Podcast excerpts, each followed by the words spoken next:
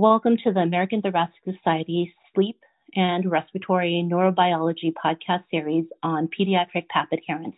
This is the fourth podcast in the series. Today we'll discuss the role of telehealth and remote tracking programs to improve pediatric PAP adherence. This podcast includes pediatric pulmonary, psychology, and sleep specialists nationally and is an open discussion of our different practices between practitioners and patients. Our panel includes, in no particular order, Dr. Kelly Lee Harford, pediatric psychologist, and Dr. Roberta Leu, pediatric sleep physician at the Emory and Children's Pediatric Institute in Atlanta, Georgia, Dr. Wendy Ward, pediatric psychologist, and Dr.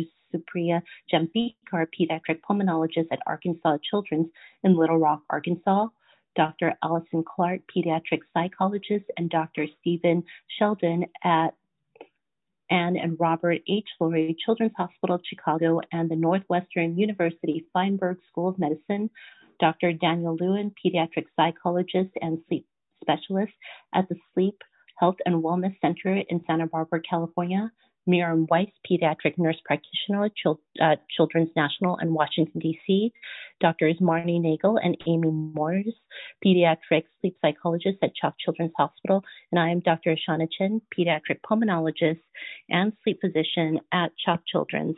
I am part of the ATS SRN committee. For everyone's titles, please listen to the introduction in our first podcast. This is a discussion on how different practices nationally tackle utilization of telehealth. For our practices at CHOC Children's, though not replacing in person visits, telehealth has helped improve patient follow up and assist with adherence. We have seen an improvement in show rates and PAP utilization. Though we have utilized remote download outside the visit to track select patients, we have not utilized an automated program to track all patients and call back patients. But we're wondering if other programs have and if they have found it beneficial. Yeah, I can speak to sort of the just doing the treatment and desensitization via telehealth. Um, one thing I've observed is, as you describe, it's a lot easier to do this when they're at home. They have their equipment there. They don't have to carry and lug everything to the hospital.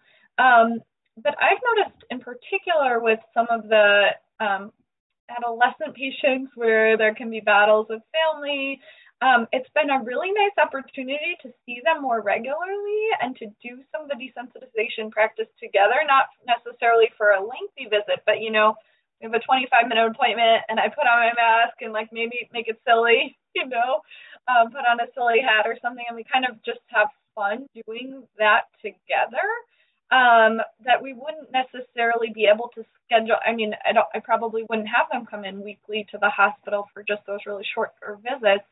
Um, so it affords a nice opportunity to kind of have more regular visits and check in. Yes, we've seen that advantage too. Sorry, you you go.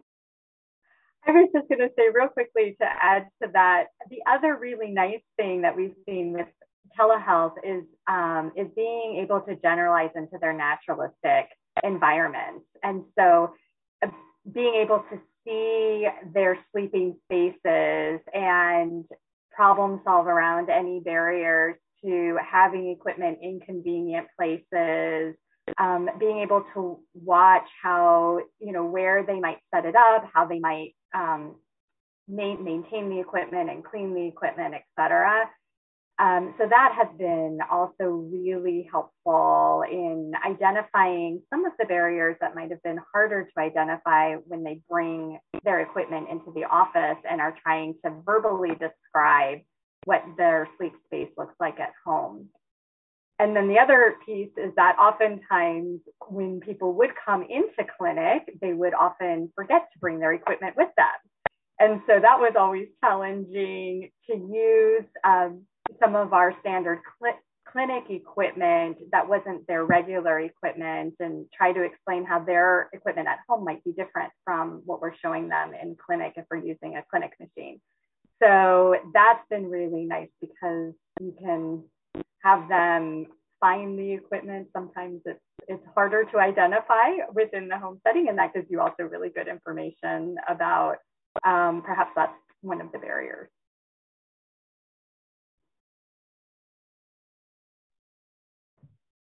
I think um, definitely I agree um, that being able to kind of have a window into their home um, kind of helps me better understand their social situation. You know, kind of seeing who else is in the home and how chaotic it is, or how calm, or how attentive. So that kind of gives me an idea of what would be, you know, realistic expectations for the child and family. Um, and then also just seeing where the equipment is placed and, you know, make sure you move the machine to the head of the bed and not at the foot of the bed. That's made all the difference in the world. Um, but I think um, so. I so I think having some visits via telehealth is very convenient and a great way to see into the home. But I don't think it can fully replace having the patient come in in person because I can't I, I, sometimes we need to physically see how they're applying the mask and see what you know. Sometimes all you need to do is do tighten the strap the straps, and that makes all the difference. And you can't really do that um, with them virtually. So I think a combination of the telehealth and in person um, would really be ideal. And then the you know the remote tracking using the compliance data um, is a really great way to um, motivate um, the child who's who's at, you know at least trying and and kind of showing them their improvement and and able to make those adjustments. I think you know physically showing them and and um, how they're doing and having that printout will, often motivate um, our patients. Um, in fact, I had a, a a child with Down syndrome who was on CPAP for years and we could never get him to use it for more than four hours. He would like take it off in the middle of the night and they didn't know why. And then he got the new DreamStation and he signed up for, I think it's called myAir or I forgot what it's called, but the patient app. And he is so motivated by getting those texts about how many hours he's using it that now he uses it like nine hours a night, every single night. And his compliance is great. And it's just because of this text that he gets that tells him how he's doing. So I think that remote piece um, can be really, really beneficial. I agree with everything that's been said thus far. I might add a, a different additional twist to thinking about uh, telehealth visits.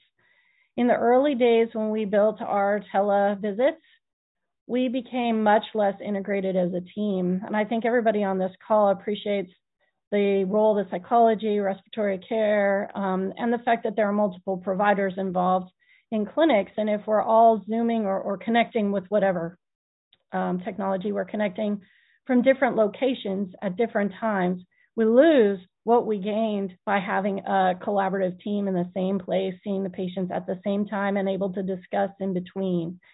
And so I just wanted to mention that one of the things that we have tried to do is have a virtual conference room if we can't all be uh, virtually connected in nearby locations so we can have those conversations. And that, of course, has an impact on process for us, but also has an impact on adherence. So they're getting a coordinated treatment plan as opposed to isolated um, treatment recommendations.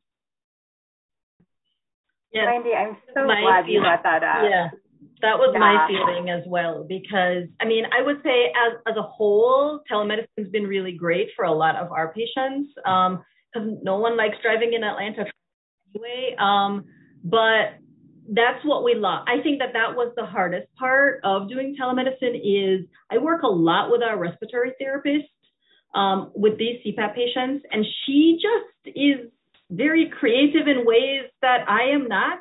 Um, when it comes to equipment. And um, she sometimes will just look at something and just say, oh, well, you know, we could switch out this headgear with this one and, and put this little stitch in this part right here. And I just don't come up with that those ideas as well as she's a seamstress. She just comes up with things. And so um, I, I, I, lost that um, during telemedicine, I would say. Um, and so I, I do think that having both available really can add a lot um, for these families because telemedicine, you can see them more frequently. For these shorter visits, you know, all the, the advantages you said, but there is something to just being able to see the team. Um, One of the things that we did was really try to recreate our team clinic in a in a virtual clinic space. And so We have um, a single Zoom that the patients log on to. Um, each patient is assigned to a breakout room, which is like their exam room. And then all of the providers are given co host abilities where we can then pop in and out of patient breakout rooms in a similar way that we would in a clinic room. And then we have additional breakout rooms that are for like smaller room discussions. So if the pulmonologist and the psychologist want to pop into a room to discuss a patient, we can do that. We can all also stay in the main room and um, and coordinate in that way as well. At the same time, we also have a um, a, another HIPAA compliant platform that is allowing us to chat back and forth with one another. So, because if you're in a breakout room, you can't be chatting with people who are not in your room through the Zoom function. So, we added this extra capability to allow us, if we happen to be in different breakout rooms with different patients, we can still communicate with one another um, important information as we would if we were in person and grabbing each other in the hallway uh, or actually being in our main provider room, which we can do as well. So that's um, that's afforded us to allow the continuation of that um, coordination of care and collaborative nature in coming up with our treatment recommendations. Um, and at times, I agree with everyone where I, ideally, I think a hybrid would be best um, with some patient visits in person and some over telehealth at key points along the treatment process. Yeah, I love that idea. I think I'm, I may follow up with you to get more information. We've been trying, in a similar way, but um, it doesn't still allow the more, you know, collaboration outside of the visits. But we have been working on developing joint telemedicine visits when possible, um, which in some ways actually allows more collaboration than we had before because a lot of our physicians are at satellite clinics where we don't work together necessarily. So it's allowing us to see some of those patients jointly that we couldn't see together previously. Um, but yes, I certainly think just that being present and being able to talk about cases, um, we, we're definitely missing that. Depending on your reimbursement model, joint visits are either easy or hard to bill for. Um, but I, I love what uh, Dr. Nagel just described, and I think that's a much better approach so that we utilize the new technology in ways that provides benefits, but we don't lose the good things that come from um, interprofessional collaborative care.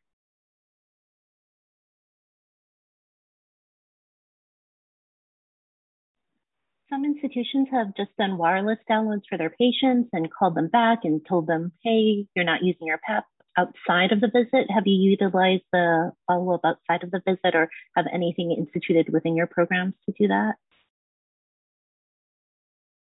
Yeah, so I um, frequently um, will check in with patients like two weeks after our visit. You know, if I change, if we changed anything, like if the physician changed a pressure or if we changed a mask, something like that. I'll put a reminder to myself to call them to, to pull the download in two weeks um, and call to tell them what it looks like and if there's any difference. Um, we do that fairly regularly.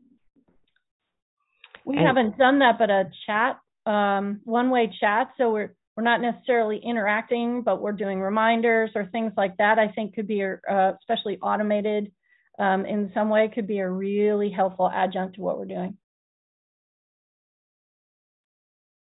And we have found that digital download when the patient's not in clinic and kind of not expecting it, if it doesn't look good, we call them. And we have seen that that resulted in a mask change that drastically improve compliance, um, or just that the family was so surprised that someone was looking that they jumped on it and, and were at least compliant for the next two weeks.